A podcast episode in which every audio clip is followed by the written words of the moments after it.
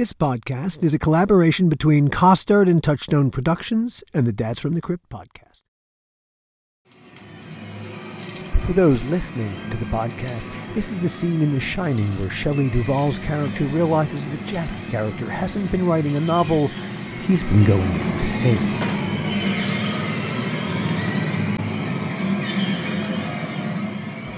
And then he appears behind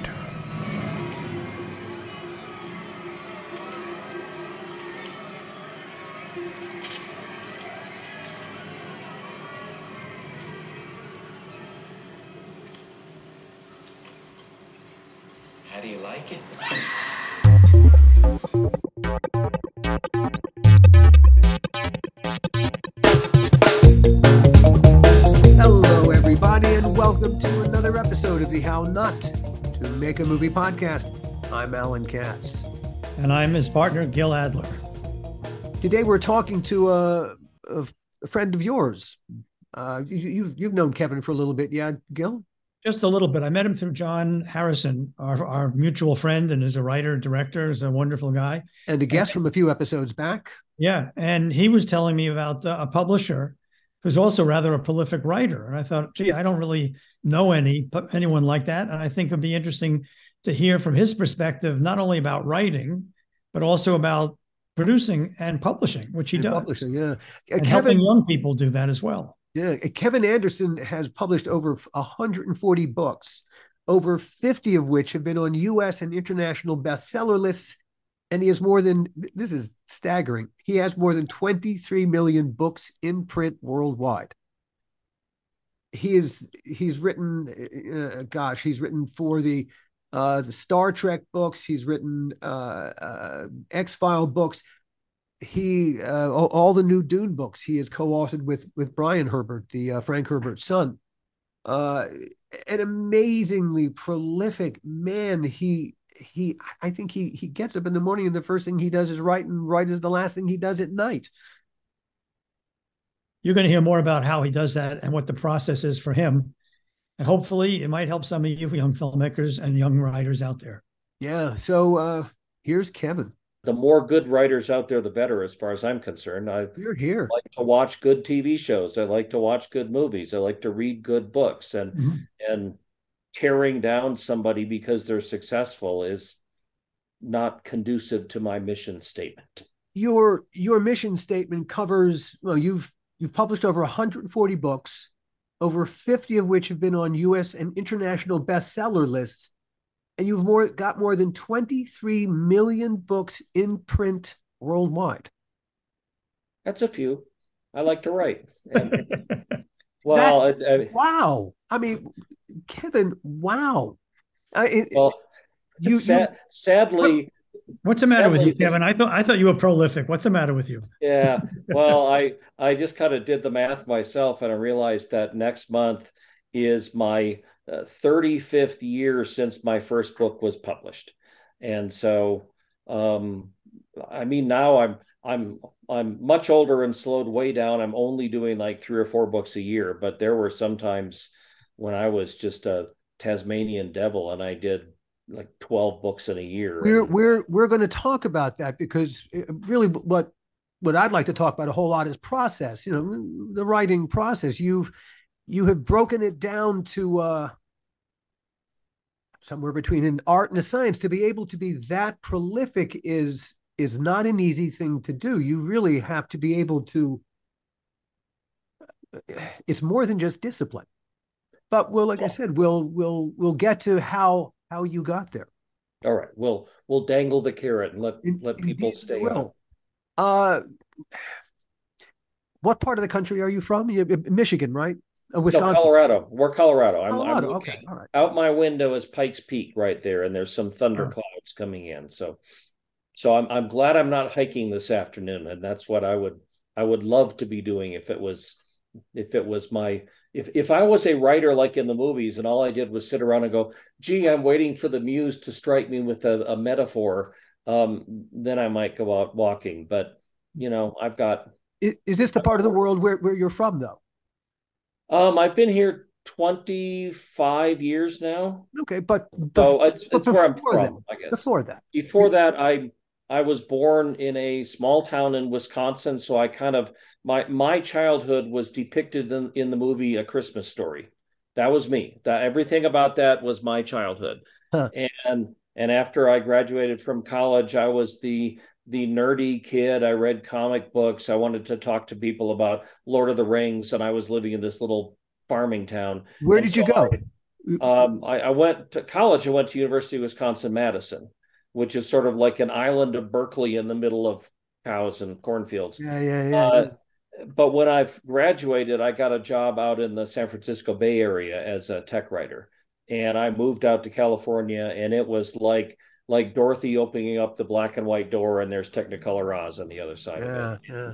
And it was just suddenly I was surrounded by all kinds of people who read books and could talk about interesting things, and it was just just great. What year did you come to the Sunshine State? Uh, 83, I think, something like that. I mean, I got um so I'm I'm in Wisconsin and I graduated in January. I, I, I took so many classes that I graduated a semester early. So I'm graduating in the middle of the winter. You, you are prolific in various ways. Yes, well, and and Wisconsin had like this horrible cold snap. It got to like 50 below zero. And I'm and I worked as a waiter and a bartender to put myself through college. And and I'm driving home at like two in the morning and it's 50 below zero outside. And I'm on this lonely country road and my car died because cars don't function at 50 below zero. And I'm sitting out there going, oh crap, I'm gonna die out here because I where? And and uh, this little old lady drove by and and stopped and gave me a ride. She said, "You look so cold there." But but during that time, I said, if I ever get out of this, I'm only applying to jobs where it's warm. And as soon as I finished that, I sent out resumes to California and Arizona and New Mexico and Texas and and uh, uh, Bay Areas where I ended up, and I lived there for about 15 years uh, before I I bought my dream house out in Colorado. My my wife and I had been married, and and my writing career took off so much, and so did hers, that we realized we wanted to be full time writers. And you aren't a full time writer living in the Bay Area; it costs too much. So we moved out to Colorado with the mountains and the forests and camping. And uh, my wife has relatives here, and the land prices back then were a lot cheaper and and so we we built I, our place and we've been here for 25 years i'd like to go back a step you you you said you went out to california for the weather but you were in northern california yeah compare that to wisconsin yes yes yes but but but still what is it uh, was it twain that said that the coldest winter he ever spent was a summer in san francisco yeah, well, I was in the East Bay, so it was pretty hot. it was there, better so. there. a couple degrees warmer. Uh, well, uh, yes, okay. So, but hey, it it still is California, and right. uh, everything's better in California. Well, I mean, being in uh, being in Wisconsin, I mean, there were some state parks and stuff like that, but it was it was a Norman Rockwell painting. Well, Norman Rockwell and Norman Bates, that was kind of the two things together. Um, but it was it really wasn't something that inspired my imagination and there wasn't a whole lot of places to go. And and I moved out to California and living in the East Bay I could drive like in, within 2 hours I could go into downtown San Francisco. I could go to the redwood forest. I could go to the Pacific Ocean and the beach. I could go to the Sierra Nevadas. I could go to Yellowstone. I mean I mean Yosemite sorry. Um, and in a few more hours i could drive down through the central valley and get to death valley in the desert. And the so mm-hmm. it was just like yeah, yeah. i i was in an alien planet and i loved it. And it's and a fantastic piece of real estate. It there's nothing else quite quite like california. Yeah now i just wish all those people would get out of there and then it would be a nicer yeah we we wish that too. Nothing personal but but anyway. But i love colorado too and i i really enjoy being here. And that's kind of i i get inspired by I do all my writing when I'm out hiking. I, I have a I have a digital recorder. I have I my saw. notes. I go out and I just walk and I tell my story. And I've been doing this for decades now, so that when I'm when I'm out walking, what I'm dictating is pretty much the finished stuff on the page. Um, I, I cleaned it up and and polish it and stuff, but it's if you listen to my tapes, it's like an well, listen to me. It's not a tape; it's a digital audio. But if you listen to my my audio files, it's like listening to an audiobook. I just I, I visual instead of typing the words, I visualize the sentences in my head, and I oh sure sure sure sure sure yeah, you know it's writing is such a particular thing. The way that you, you get the words from your head onto whatever that whether it's a page or whether it's a, a, a recording medium of some kind. Uh, yeah, I, I, I, I don't like writing. I don't, I don't like texting people on a phone because I don't like the medium. Uh, Oh, I always dictate. I, I always just hit the little microphone button and dictate it. And yeah, I, it's amusing to see what the speech to text turns into. But, but I, I, mean, one of the one of the things that I really like to hammer in because I I have unwanted arguments with people who argue with me about whether dictating is real writing and whatever. The real writing is here. Yes. Everything else is just capturing the words that I'm making up, whether I'm writing it longhand, whether I'm dictating it, whether I'm typing it. It's the words that I think up that is the story. And it doesn't really how we're getting it to to to the reader. It's simply yeah, the, the delivery system. That that that's well, and my my real problem is when I'm in the zone and I'm in the middle of my story, I'm rattling as fast as I can. I can't type that. Fa- I mean, I'm a fast typist, but I can't type that fast, right. and I can't handwrite that fast. The only it's way true. that I can capture my my sentences as fast as I think them is by dictating. Yeah. And everybody, you both know people who speak before they think about what they're speaking. So i am like writing that way, but I, I, I wish sometimes people would actually give a moment's thought before it comes out their mouth. But indeed, that's you know, a different thing. It, you're, you're absolutely right. When when you're in the zone where you need to be, really, it, the words are flowing out of your head. The, if if you're writing the, if you're writing what the characters say, you're probably not getting the characters right. The characters need to speak for themselves, and when you're really there, it flows from them, and you're merely the the typist on their behalf. Well, and and one of the other things is like my dialogue, I can speak it the way people speak. And I've had my audiobook narrators say that my books are some of the easiest ones to narrate because I don't accidentally type seven words that start with the letter W in a row because that's would never be the way I'd speak it. Right. And and when you're typing it, you don't necessarily hear that. But I like to also, I mean, you you might see this during the interview. I've I've got a cat sitting there, and they'll come and want attention. And I've had like six deliveries at the front door today with with whatever packages are coming, and the phone's ringing.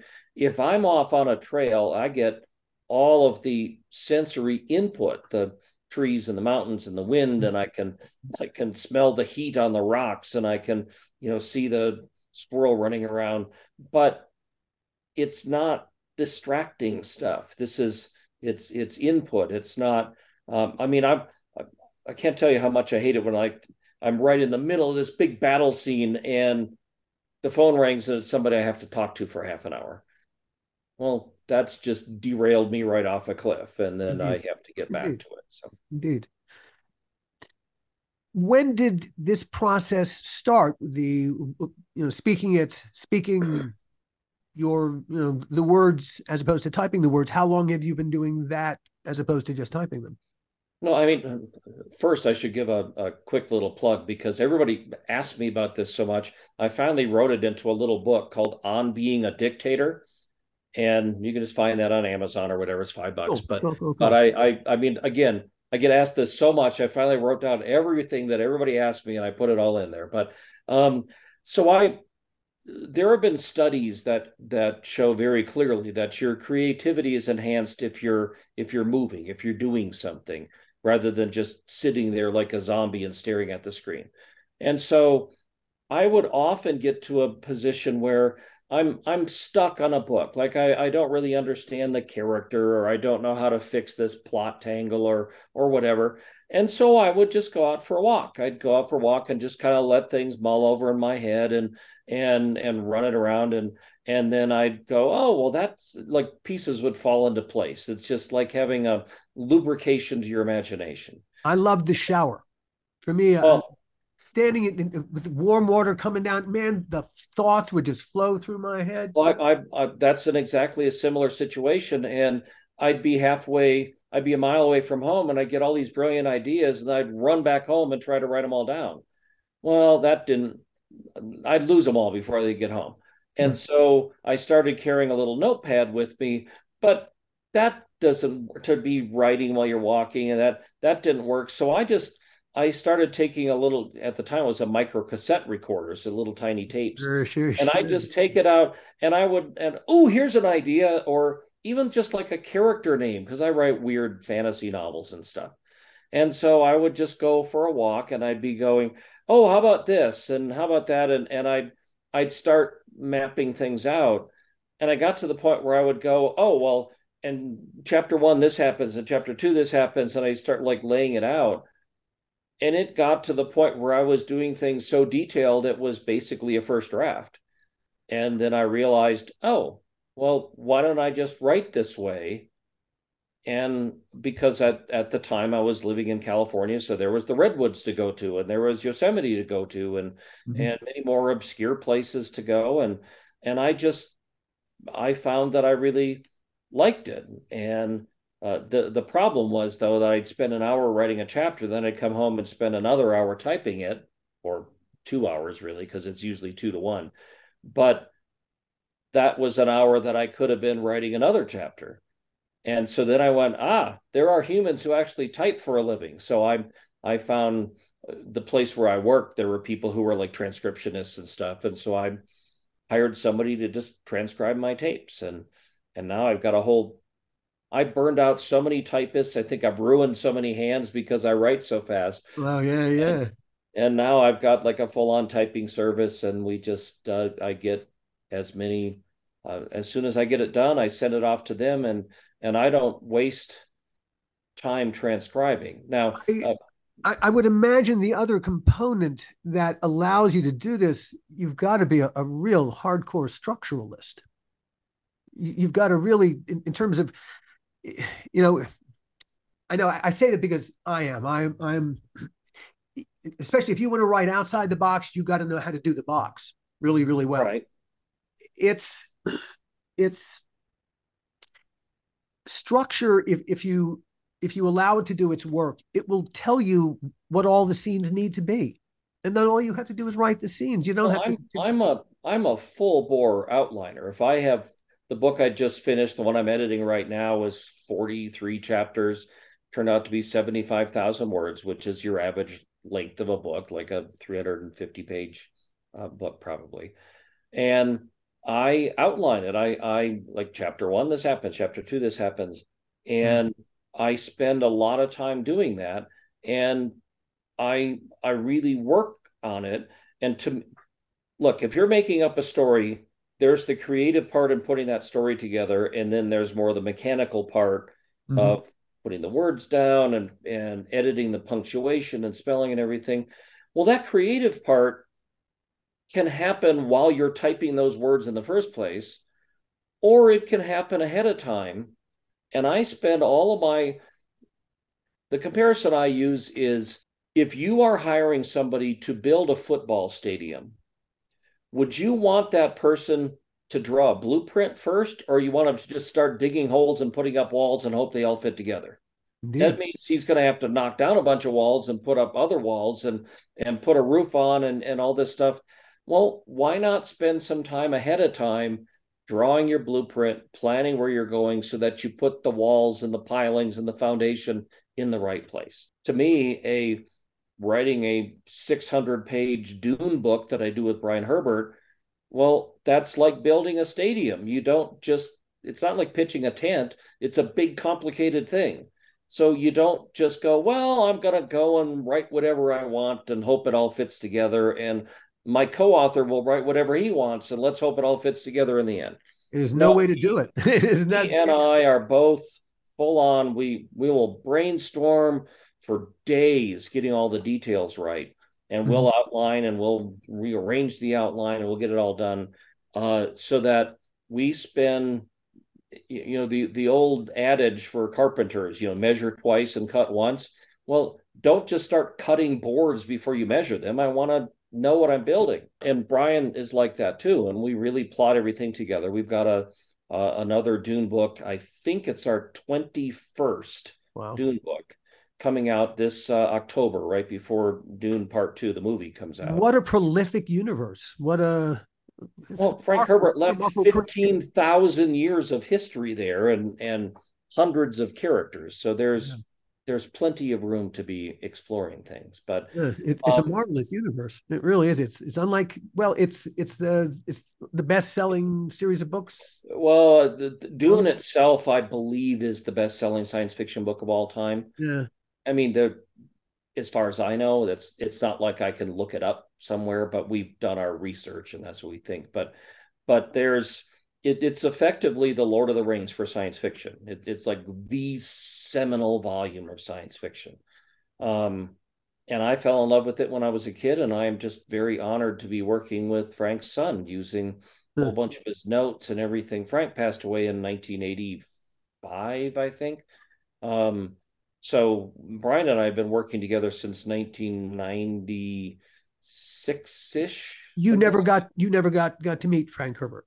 No, he. In fact, that's kind of one of my my sad stories. That when my Frank was a huge inspiration to me. That I read not just the Dune books, but every one of his books, and he wrote mm, twenty five something like that other science fiction books. I read all of them, and and they inspired me, and that's what I wanted to be for science fiction. And I um, I sold my very first novel in 1980 seven ish or some. I, I forget. Don't ask me numbers. I'm I'm too old to remember all these things. Anyway, so I hear, I, you. I hear you. So I I um, was writing my first novel, and I really wanted to um, uh, get Frank Herbert's address so I could send him a signed copy when it was published. And and I sold the book to Signet Books, and it was going to be published. And I was able to join the Science Fiction Writers of America, which is sort of like the WGA for science fiction. Well, way smaller than the WGA for science fiction, but and I got Frank Herbert's exclusive. home address. I would use the word exclusive. Yes, yes, exclusive. But Frank passed away before my book was published, so I was not able to send it to him, and I I never did get to meet him in person. But but his son is one of my very best friends, and we've spent innumerable hours just pouring through all of his notes and and his draft chapters and everything. You you have had the chance to extend his universe into you wow to really to stomp around and and to to explore to, to take it places gosh that, that perhaps well, he hadn't even had a chance to imagine wow it's it's a fanboy's dream come true. And I'm, I mean, I'm, I am an old professional fanboy. That's all. When I grew up as as a again as a little kid in small town Wisconsin, I was reading Edgar Rice Burroughs and Andre Norton and Doctor Strange comics and and everything I could get my hands on. And nobody around me read science fiction. I mean, nobody did. And I felt like the odd duck, of course, but um, but that's what I wanted to be. I would run home from from school, high school, every afternoon. Uh, school got out at like three fifteen, and if I ran home, I could get there by three thirty when the Star Trek reruns were on every afternoon. And you know, I had all those memorized, and and I was writing my own stuff. I was writing stories from the time I was like eight years old, and just kept at it. And that's all I ever wanted to be. And yeah. and now I've now I've got quite a few things published, but I still love doing it. I can't I can't imagine doing anything else. I mean, they're uh, the stories are uh, it's kind of like muscle memory or like a, like an athlete that's in tip top shape that you you um always just the stories come. I just keep telling telling the stories and you you you have a quote I am me get this right. I am serving the purpose for which I was designed. Therefore, I am satisfied with my existence. I said that. Okay. You you said that. That that's that's something you actually wrote. That you seem to be living that that that very thing. Well, and I I again I if my career crashed and burned and I had to go and get a job as a banker or an insurance salesman, I would be just miserable. I have this is what I want to do. And it's now to kind of to get to some of the focus of your whole podcast too, but my everything about being a writer is capricious and volatile and you never know what you're going to get next year. And i could have a great year and then i could have a terrible year. Oh, and, God, gosh and, yes. Well and the thing that has changed like 10 or 15 years ago um, well here's here's a good story. Like in the in the mid 90s i had one year where i had seven new york times bestsellers in one year. I i had so many book con i mean it was like like putting up my hands because they kept throwing book contracts at me. And i loved doing it and i had it made and i was never like what i didn't have to worry about anything else. I was just going to keep writing and that was great. And what i never ever imagined was that the publishing world would get turned up upside down on its head. That that there used to be like 13 14 major publishers i could sell something to. Now there are five. Uh. and they buy much less and borders bookstore closed. That was half the bookstores in the country. They went away. And and um, there used to be uh, if you guys remember mm-hmm. when there used to be when you would walk into a, a store, every single movie that came out, major movie that came out, somebody wrote the paperback book of that movie. Right. The Alan Dean Foster's Close Encounters of the Third Kind, there must have been 10 million copies of that out there. Every bookstore had a rack with the the Batman movie or everything. And that was a good gig. I did, I don't know, seven, eight 10 of those where uh, they would send me the movie script and I would turn it into a fiction, a book book that people could read. I would try to connect some of the dumb dots that the movie didn't figure out. yeah. and, and, and I wrote 54 Star Wars projects for Lucasfilm. Wow. What, what, what, just out of curiosity, okay, what did a conversion from a, a movie screenplay in, into a, a novelization, what did that pay? Back in um, the- I get maybe ten thousand dollars for it, sometimes fifteen thousand dollars for it. That's great. Now it takes me a month to do, and I could do a few of those, and I would write Star Wars books while I wrote my own books, and so um, that was my that was like a job that I I I loved writing Star Wars books. I went up to Lucas Ranch over and over again. I met with George Lucas and and then I met with Chris Carter from the X Files and and then I mean this was great. But all of that collapsed, that they just stopped doing it. They didn't, profit wise, they didn't make very much because the studios took such a big licensing fee on it, and paperback books never had much of a profit margin. And when Borders books went out of business and grocery stores realized that they could make more money selling flour and sugar than they could selling paperback books, that the bookstore, the book sections went away. And I mean, there's a million different different reasons for it, but that steady work just kind of disappeared. Hmm. And because um, it used to be 13 major publishers, and now it's down to five, and it was almost down to four last year, but a court blocked the sale of Simon and Schuster to Penguin Random House because that was going to be a monopoly. Um, it, it, you could shop your thing around. I could I could write a book and send it around, and I'd have 12 publishers bidding over it. Well, now there's five and most of them won't bid against each other. So you're kind of if they don't want it then then nothing. So that's i didn't change. The publishing world changed. But then i did change because all of that doom and gloom i'm saying there were just as many doors that opened up because that's when uh, amazon introduced kindle. That's when people started to being able to publish their own ebooks. You didn't have to go to harpercollins to get your book published you could do it yourself Exactly and so. A lot of people who didn't know what they were doing did it themselves. But I've been doing this for 10 years. I teach a graduate program in publishing to teach people how to do it right. I've got a whole publishing house. I've, I've got, uh, I'm running Kickstarters now, which are paying me way more than the publishers ever paid for a book. Yeah, yeah, yeah. So you, you've got a Kickstarter. You, you did a Kickstarter for, for your last, uh, your, your, um, your, uh, your detective who is a, uh, a zombie. Dan, Dan yeah. Shamble zombie Dan zombie Shambles, PI. Yeah. He's well, so that's that's a series that I wrote. Yeah. I I just love it. It's like the Naked Gun meets the Addams Family. It, it is just it's stupid and it's fast paced and it's hilarious. And I have a ball writing those books. It certainly seems that way. And we sold it to a, a regular major publisher that published the first four books, but then they kind of lost interest and they didn't want to do anymore. Well, I wanted to do more. And I, I like self-published a couple collections and I mean, they, they do fine, but a small indie published book doesn't sell like a, a Bantam book does. And I was kind of like, gee, do people really want me to keep writing the Dan Shamble books? And it was like a four year gap from the last one. And finally, a friend of mine said, You should try a Kickstarter because you know the fans are out there and let's see. And so I put up, I wanted to repackage all the covers I had all the rights back, so I was republishing them all on my own publishing company.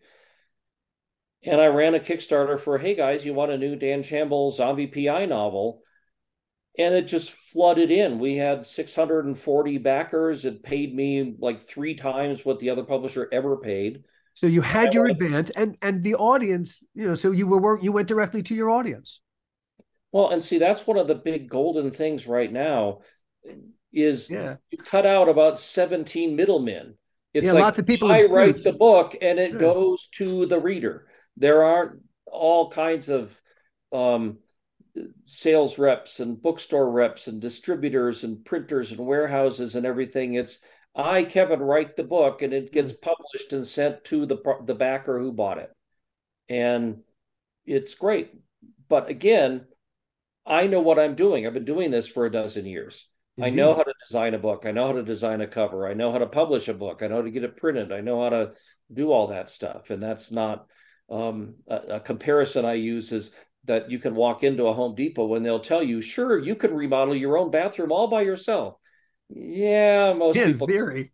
So, um, you know, the you, you you might have the tools, you might have the equipment, but it, it might it might not work. So anyway, the Kickstarter gave me a whole different way of doing things. Um, my, I, I think what I'm spouting about is that instead of having one, back in the 90s, there used to be sort of like one big freeway career path that if you wrote a book you sold it to publishers and they paid you in advance and they sold the books and and I was a New York Times bestseller so I sold another book and another one but now it's like you got all these different side roads all over the place. And I'm still publishing the Dune book that comes out in October is from Tor Books. They've been our loyal publisher for uh, dozens of years, and they push the the Dune books out. And I certainly have a couple of other books from.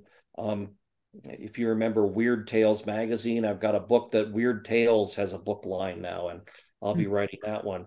But I also have the option to do it myself. I can run a Kickstarter, and and uh, I did a few years ago. I've I've had over 150 short stories published too, and I did a four volume collection of my collected short stories. There is no publisher in the world, no major publisher would want to do a four volume Kevin Anderson short story collection. But I wanted to do that, so I did it myself on my yeah. my press, and they're fancy and handsome and I like showing them off and and the cool thing is now all my short stories are organized in these books. So when I get frequent requests from like like wannabe producers or somebody who's interested in an episode of a TV show or something, hey Kevin, do you have any serial killer stories? I go, here, here's a whole volume. Look at those. And uh, and so that helps too. To live in a DIY world is is refreshing and I find it rather compelling. I, I, mean, Gil and I are approaching. We're about to take a, a show out into the world. We're not going to do it the way we used to a thousand years ago. We're we're we're taking it to the audience first and seeing if our audience, you know, hey, if our audience wants us to do it, we'll walk into buyers with our audience already in hand. Well, and uh, you Why know, I'm, I'm I'm I'm successful at it, so I'm not complaining about anything, but you know, I I really did kind of like the good old days where all I did was write a book and send it somewhere there somewhere, and then I wrote another book. I yeah. mean, it's you're a one man band now. It's a, you got to do all the tasks yourself, all yes. the marketing, all yes, the, yes, yes, all, yes, and yes. the production. And I I happen to be married to a very, very good editor. So um, I don't have to hire an editor. I just have to cook her dinner. And, and, you know, this that works out. That, that works out just fine. Um, and I've got a really good crew of cover designers. They all, they're, they're in Ukraine. So they're, they, I, I send them the ideas Yeah, and they I send me that. these covers back and it's gorgeous. And, and every once in a while I get a, we're going to need three extra days to get this cover done because uh, Kiev just got bombed and all of our power's out and we're in the bomb shelters. So I go, yes, you may have the extra couple days if you need that. And You, you are good. yes, well, Kevin, do you do you see this uh, going over into film and television? I mean, the process that you're experiencing that you sort of discovered with books and and publishing of books. Do you see that as a as a as the next step would be a means towards motion pictures and television doing that? you you mean you don't need three hundred million dollars to make a movie?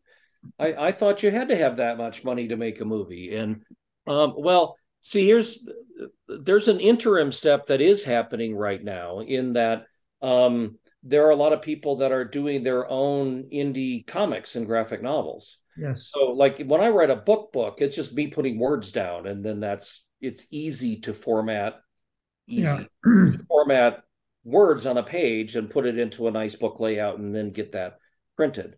If I'm writing comics, which I do, but for regular comic publishers, I'm writing the scripts, but you need to have somebody else to do the artwork and the coloring and the lettering and and then color printing requires so that's a whole step up. But there are now people who are doing that. They're they're doing a Mhm. great job of it, and some of them are using Kickstarter. Some of them are are just funding it themselves. Um, I'm pretty darn sure there are also indie filmmakers that are doing the the same thing. And and, and one of one of the examples that I like to show off, and I and I'm saying this just last night with my wife. We watched. Um, I'd seen it before, but we watched uh, Avatar: The Way of Water, and and it's an astonishing movie. I mean, uh, in, in fact, I think I appreciate it more the second time because I was looking at everything in these scenes is in a three dimensional space because they're all in water Mhm. where people don't normally think that it's that you're walking on a plane you're on the ground and you're doing things but the abbot that was it was so beautiful and so lavish and so so lusciously done. And it took him what 11 12 years? And i don't even have any idea what the budget was in that movie. Right. but some of my favorite science fiction ever is the old black and white outer limits tv show. Mhm. and those were extraordinarily well written. And what people might remember are the dumb looking rubber monsters. But those stories didn't depend on the special effects they were engaging stories Indeed. and you could tell a great story without needing an avengers endgame kind of budget you you don't need to have a marvel movie where there's 7000 things going on in the background when you're having two people drinking coffee in a diner. Um, that if you're a good writer and a good filmmaker, you can make something that you can do with a lower budget. And I happen to be the person that I would prefer a really good story than a bunch of really good special effects. You know, a long time ago, I, I did some work in LA and in New York uh, in film schools. And it was really interesting because the film schools in Los Angeles, they were all about special effects and they were all about the digital and they were all about how how econ- how how either economically or not so economically they could accomplish those things. Whereas when I went back east and and Frank Daniel was running with Milos Forman, Columbia University Film School, or even down at NYU, they were all about the written word. They were all about the story and the character and the emotionality of character and what and what's that interaction like. And I really found it interesting to see the difference between the East Coast and the West Coast, how they were basically, you know, training young people to be in the film business or television business. I think that's that's graduated now. It's got a little bit more sophisticated. I still think too much emphasis is on the special effects, but and not enough is on the written word, and not enough is on the the, the emotion re- relationship of those characters. But I think it's getting closer. Well, and the East Coast are probably more thinking of of like a a a play mindset where you're on a stage yeah. and it has to yeah. be focused on what, what they're doing. And we, my wife and I, just a few weeks ago, we watched uh, Quantumania, the Ant Man Quantumania movie, just a couple of weeks ago. It was a mm-hmm. fun movie. We enjoyed it. But I, when we started it, when, when they got into this quantum world, I said, just start looking at what's happening in the background. And and if you watch, you've got the characters doing something, but there's like 30 things happening in the background. Yeah. And I just sort of wanted to go make it stop. I want to see this story. It was pretty stuff. It was beautiful special effects, but I I don't really need to have I, I, I remember watching in the theater the second Transformers movie where there's like a hundred big robots bashing a thousand buildings and it's all happening at once. And I'm a big special effects, big movie in the theater guy, but I was like putting my hands over my eyes, going, make it stop, make it stop. Mm-hmm. And yeah, I, I don't I don't think we need to have something in our face and and in all directions all the time. I I, I want just a little focus on the story sometimes and like human beings you know, you know it's really what good stories are about human beings and how we interact with each other. That's that's it well Kevin, I mean, think... our, our our life right now is sensory overload i mean i i can't get gas without the gas pump having a tv screen giving me an advertisement right above the thing that's telling me I can get five monster energy drinks for ten dollars and and then there's something else. It's I, I sound like a crotchety old fart, but but really that's why I go but, hiking. But it's an overload. it's an overload of the wrong information. You know, hey, we could be inundated with with, with other information that that is less. It's it's always trying to sell us stuff. I wonder, I wonder if some of that has to do with uh, the effects of uh, video games because I've noticed over the last say 30 mm-hmm. years in terms of films films that i enjoyed 30 years ago and i go back and look at them even i have a bit of a problem with them because i feel like they're too slow in some places and and, and they're just gee did i really like that 30 years ago and i look at it now and i go why why do i feel that way what and and i just think that younger people don't have the patience they don't they're not willing to invest what you what we used to invest in in a film whether it was the first hour or the first half hour or whatever, because the, the gratification today is so immediate with these video games and it gets faster and faster and faster. And I'm just wondering if that has an effect on how people movies today.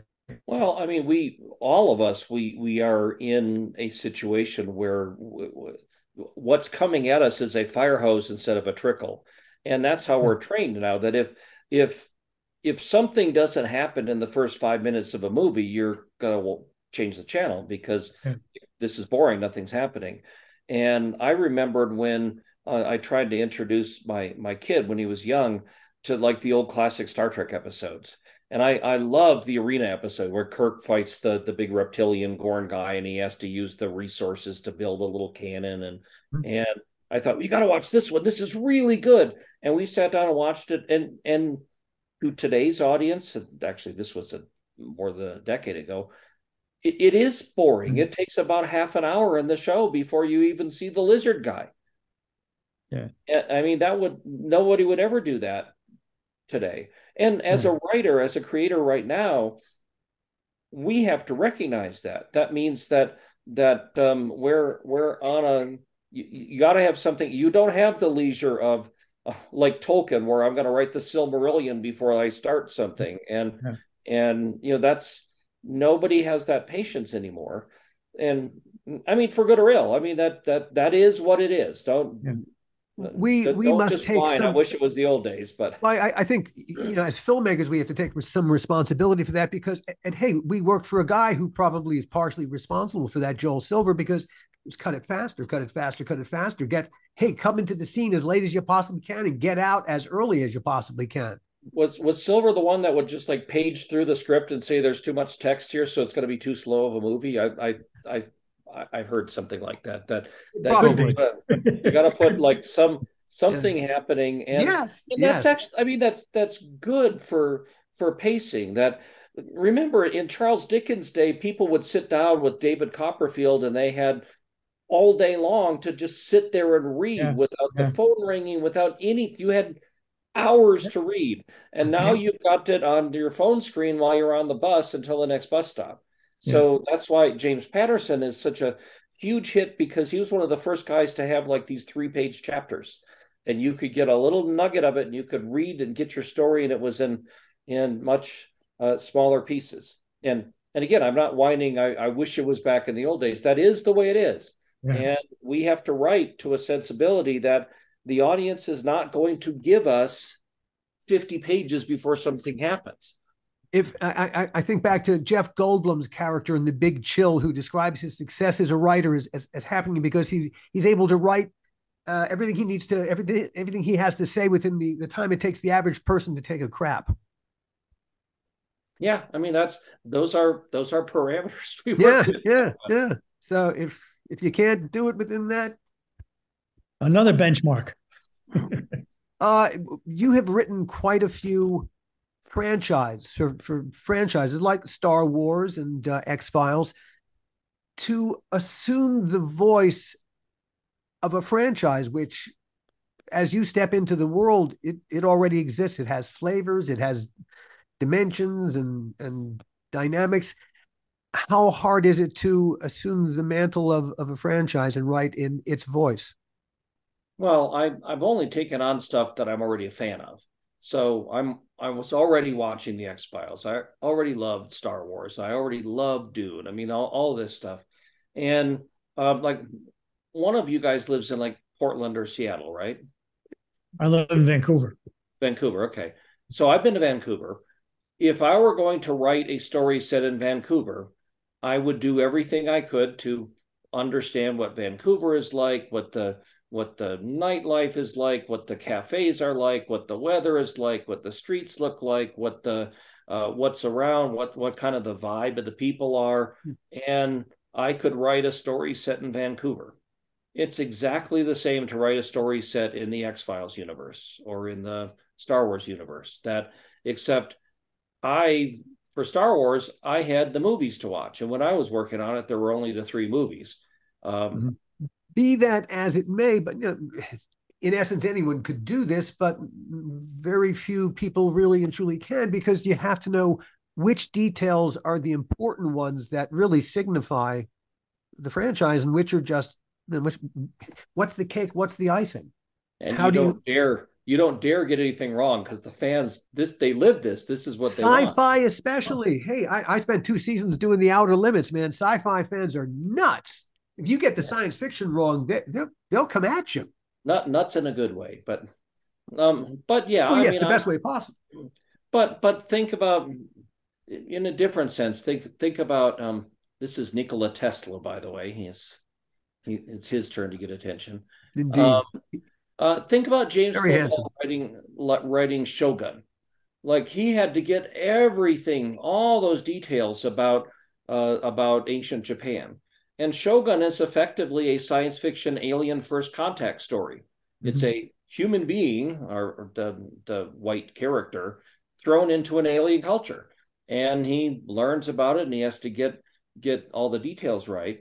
Now, it takes a lot of research, and in Star Wars it involved me just like like watching those movies over and over and over and over again and and you know, reading some of the other novels that have been published and and there there were game handbooks and and getting everything right and I was fortunate in that I was one of the first people writing in the Star Wars universe so I didn't I mean if somebody asked me today there were like 350 books to read to catch up on and I don't think my brain could handle getting all that stuff. But that's quite an amazing statistic all by itself that there were that many books in in that universe. Well, and well, I mean, for the X Files, um, I mean that is in our modern world with or without monsters. I mean that's and I researched the FBI and it turned out that there are a lot of FBI agents who were X Files fans, and I made some phone calls and and they gave me tour in the San Francisco offices and in the Washington DC offices and and I got some real backstage stuff and I got a, a bunch of the details that I could use in writing my stories and the funny thing was is that once I started really doing research into what the FBI does and what they mm-hmm. investigate, I'm realizing that hey, half of the TV episodes are wrong anyway. I mean, it, it, there are very specific types of crimes that the FBI investigates, and half of the X Files episodes don't fall into that thing. So, but aside from so, that, but aside from that, you just you you still do your best. And the thing is, you have to really love the show so that you can deliver what the fans want. I mean, if I if I um, say I didn't like Star Trek and I wrote a Star Trek book, they would smell that a mile away. They would just go, "This guy doesn't respect it. This guy doesn't understand it," and and I bring my my fan creds to it when I'm when I'm doing that. I I think that that's that's quite right. There there there needs to be fan cred to begin with otherwise how can you otherwise it's just a job you you're passing on something that you love to to a, a new audience in essence when i had my full-time job as a tech writer i was writing respirator safety manuals and chemical protective clothing books. And and yeah that's not that yeah. fun.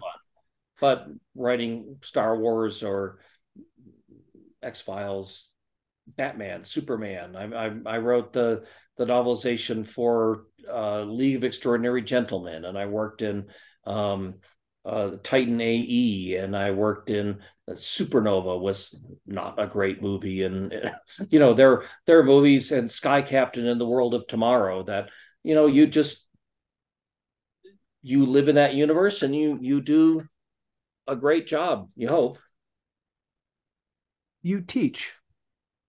Yes In fact, this afternoon I was working on my syllabus for the summer summer thing. Um, I I teach. Uh, I run a graduate program in publishing for Western Colorado University, and I've been about to start my fifth cohort, so five years now, and I'm I'm teaching.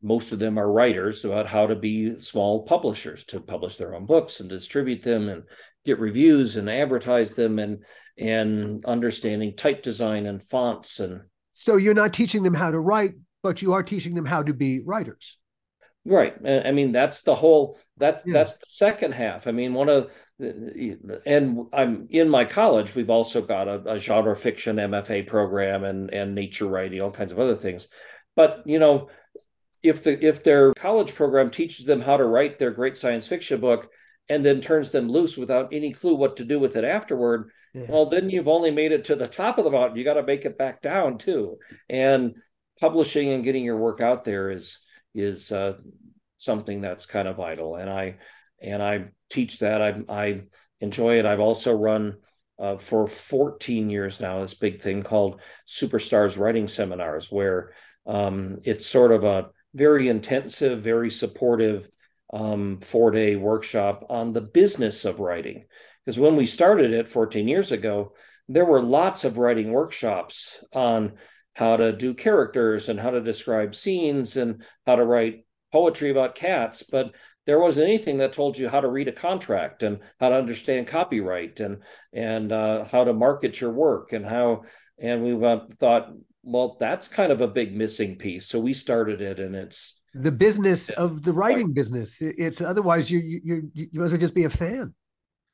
Well, I mean, it. There are so many writers that they've they've written. They could have written the most brilliant book ever, but if nobody reads it, then it's that tree falling in the forest and nobody hears it. Indeed, so, it is the it's that is the the challenge is to get onto the mountain and then stay on the mountain. So you know that's teaching that, and I'm again I'm Superstars has been a huge. It's one of the the things on my tombstone. He created Superstars. I mean that that's one of the great things. And then my my grad students, I, I they're my Jedi. I mean, I, I get a new group of of Padawans every year, and we we turn them into Jedi or or Sith lords by the time they're done with it. And I really enjoy that. And of course, the be, because I write books I don't count as a writer in the Writers Guild of America, so I can't join the WGA, so I can't get their health insurance, so I had to pay out of pocket. But now that I work for the university, I can actually get health insurance, which is the the bane of many freelance writers because if you pay out of pocket for your health insurance, it is it is outrageously expensive. Yeah, yeah, yeah, yeah, yeah. So if someone were to hire you to write a couple of scripts, you you get into the Writers Guild. Uh, well, not right now with the strike going on. Oh no, of course not right now. Uh, you know that's but the strike. Well, I mean that that is one of the. I had I had a whole bunch of irons in the fire that were just ready to take off when the strike hit. So we'll and I fully support the strike. There's a lot of stuff that they're they're doing that's very important work. It is it, it is but, madness considering how, how, much you've written and and what you've written that you haven't written a gazillion scripts as well. I mean, you could you could you could you could. Well, I've written your, your approach to, to what you do w- would work quite quite well doing what we do.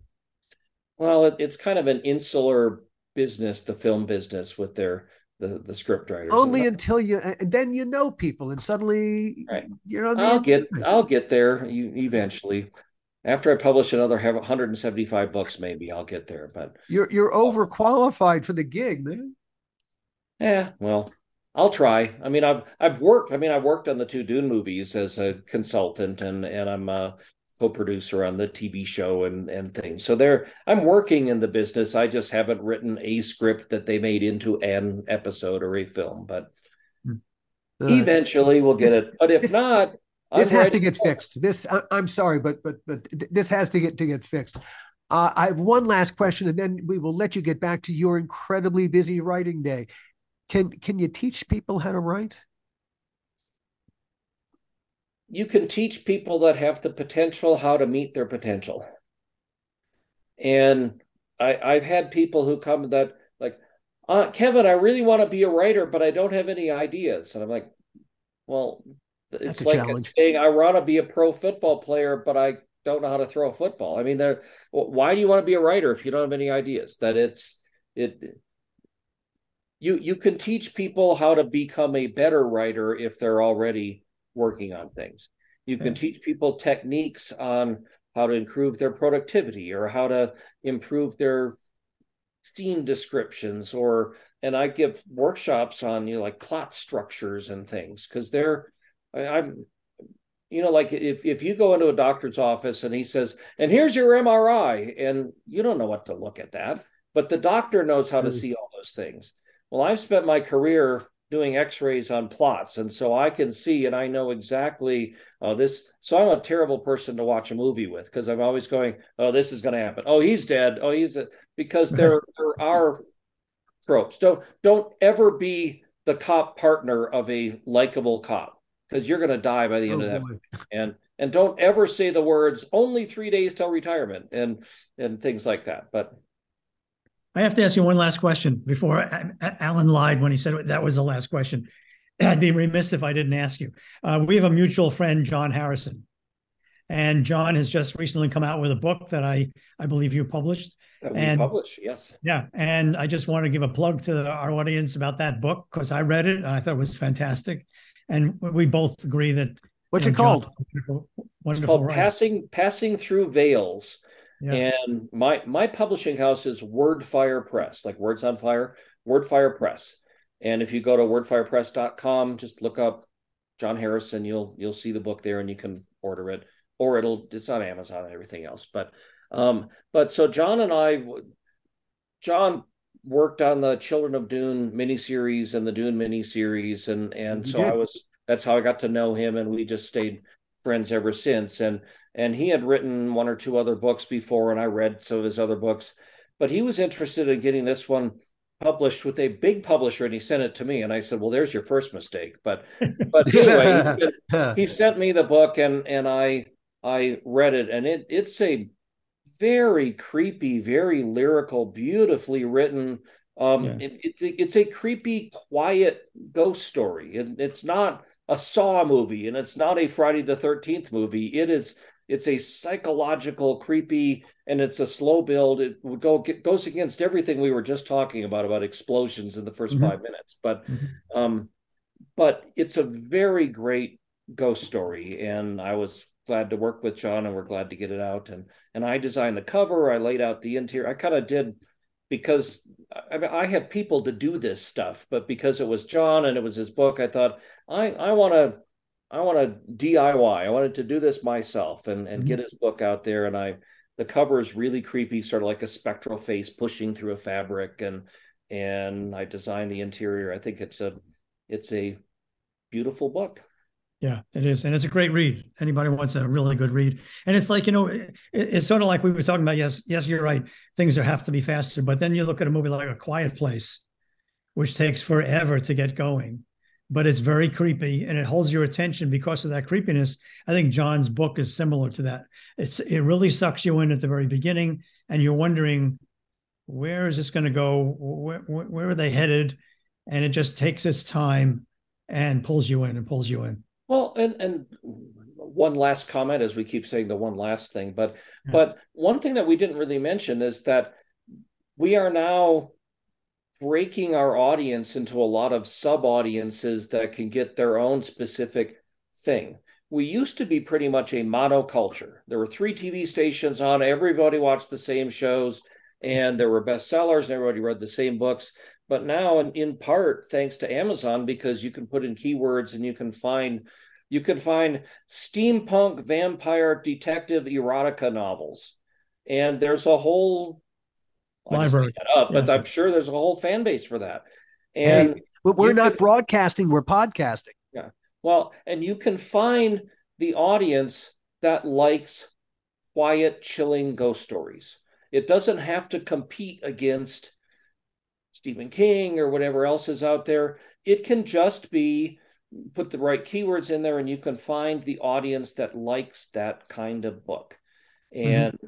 And I've written some steampunk things. In fact, t- today as we record this is the 1 year anniversary of the release of my last novel with Neil Peart, the drummer from Rush who passed away a few years ago.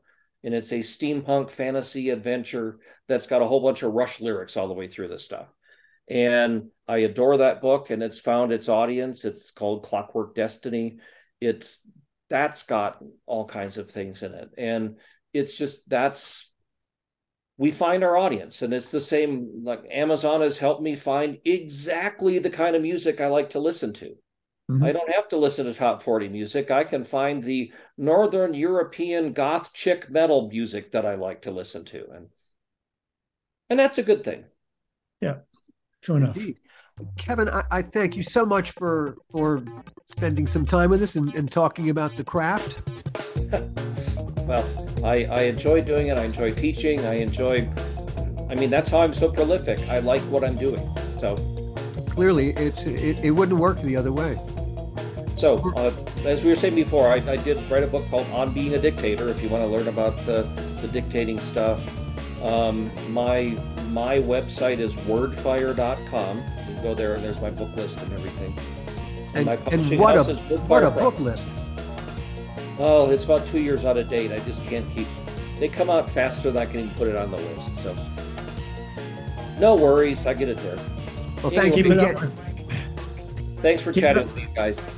Thank you. Keep it up, my friend, and we'll we'll have to do this again sometime. And uh, thank you everybody for for tuning in. We'll we'll see you all next time. The How Not to Make a Movie podcast is executive produced by me, Alan Katz, by Gil Adler, and by Jason Stein. Our artwork was done by the amazing Jody Webster, and Jason Jody, along with Mando, are all the hosts of the fun and informative Dads from the Crypt podcast. Follow them for what my old pal the Crypt Keeper would have called terrific crypt content.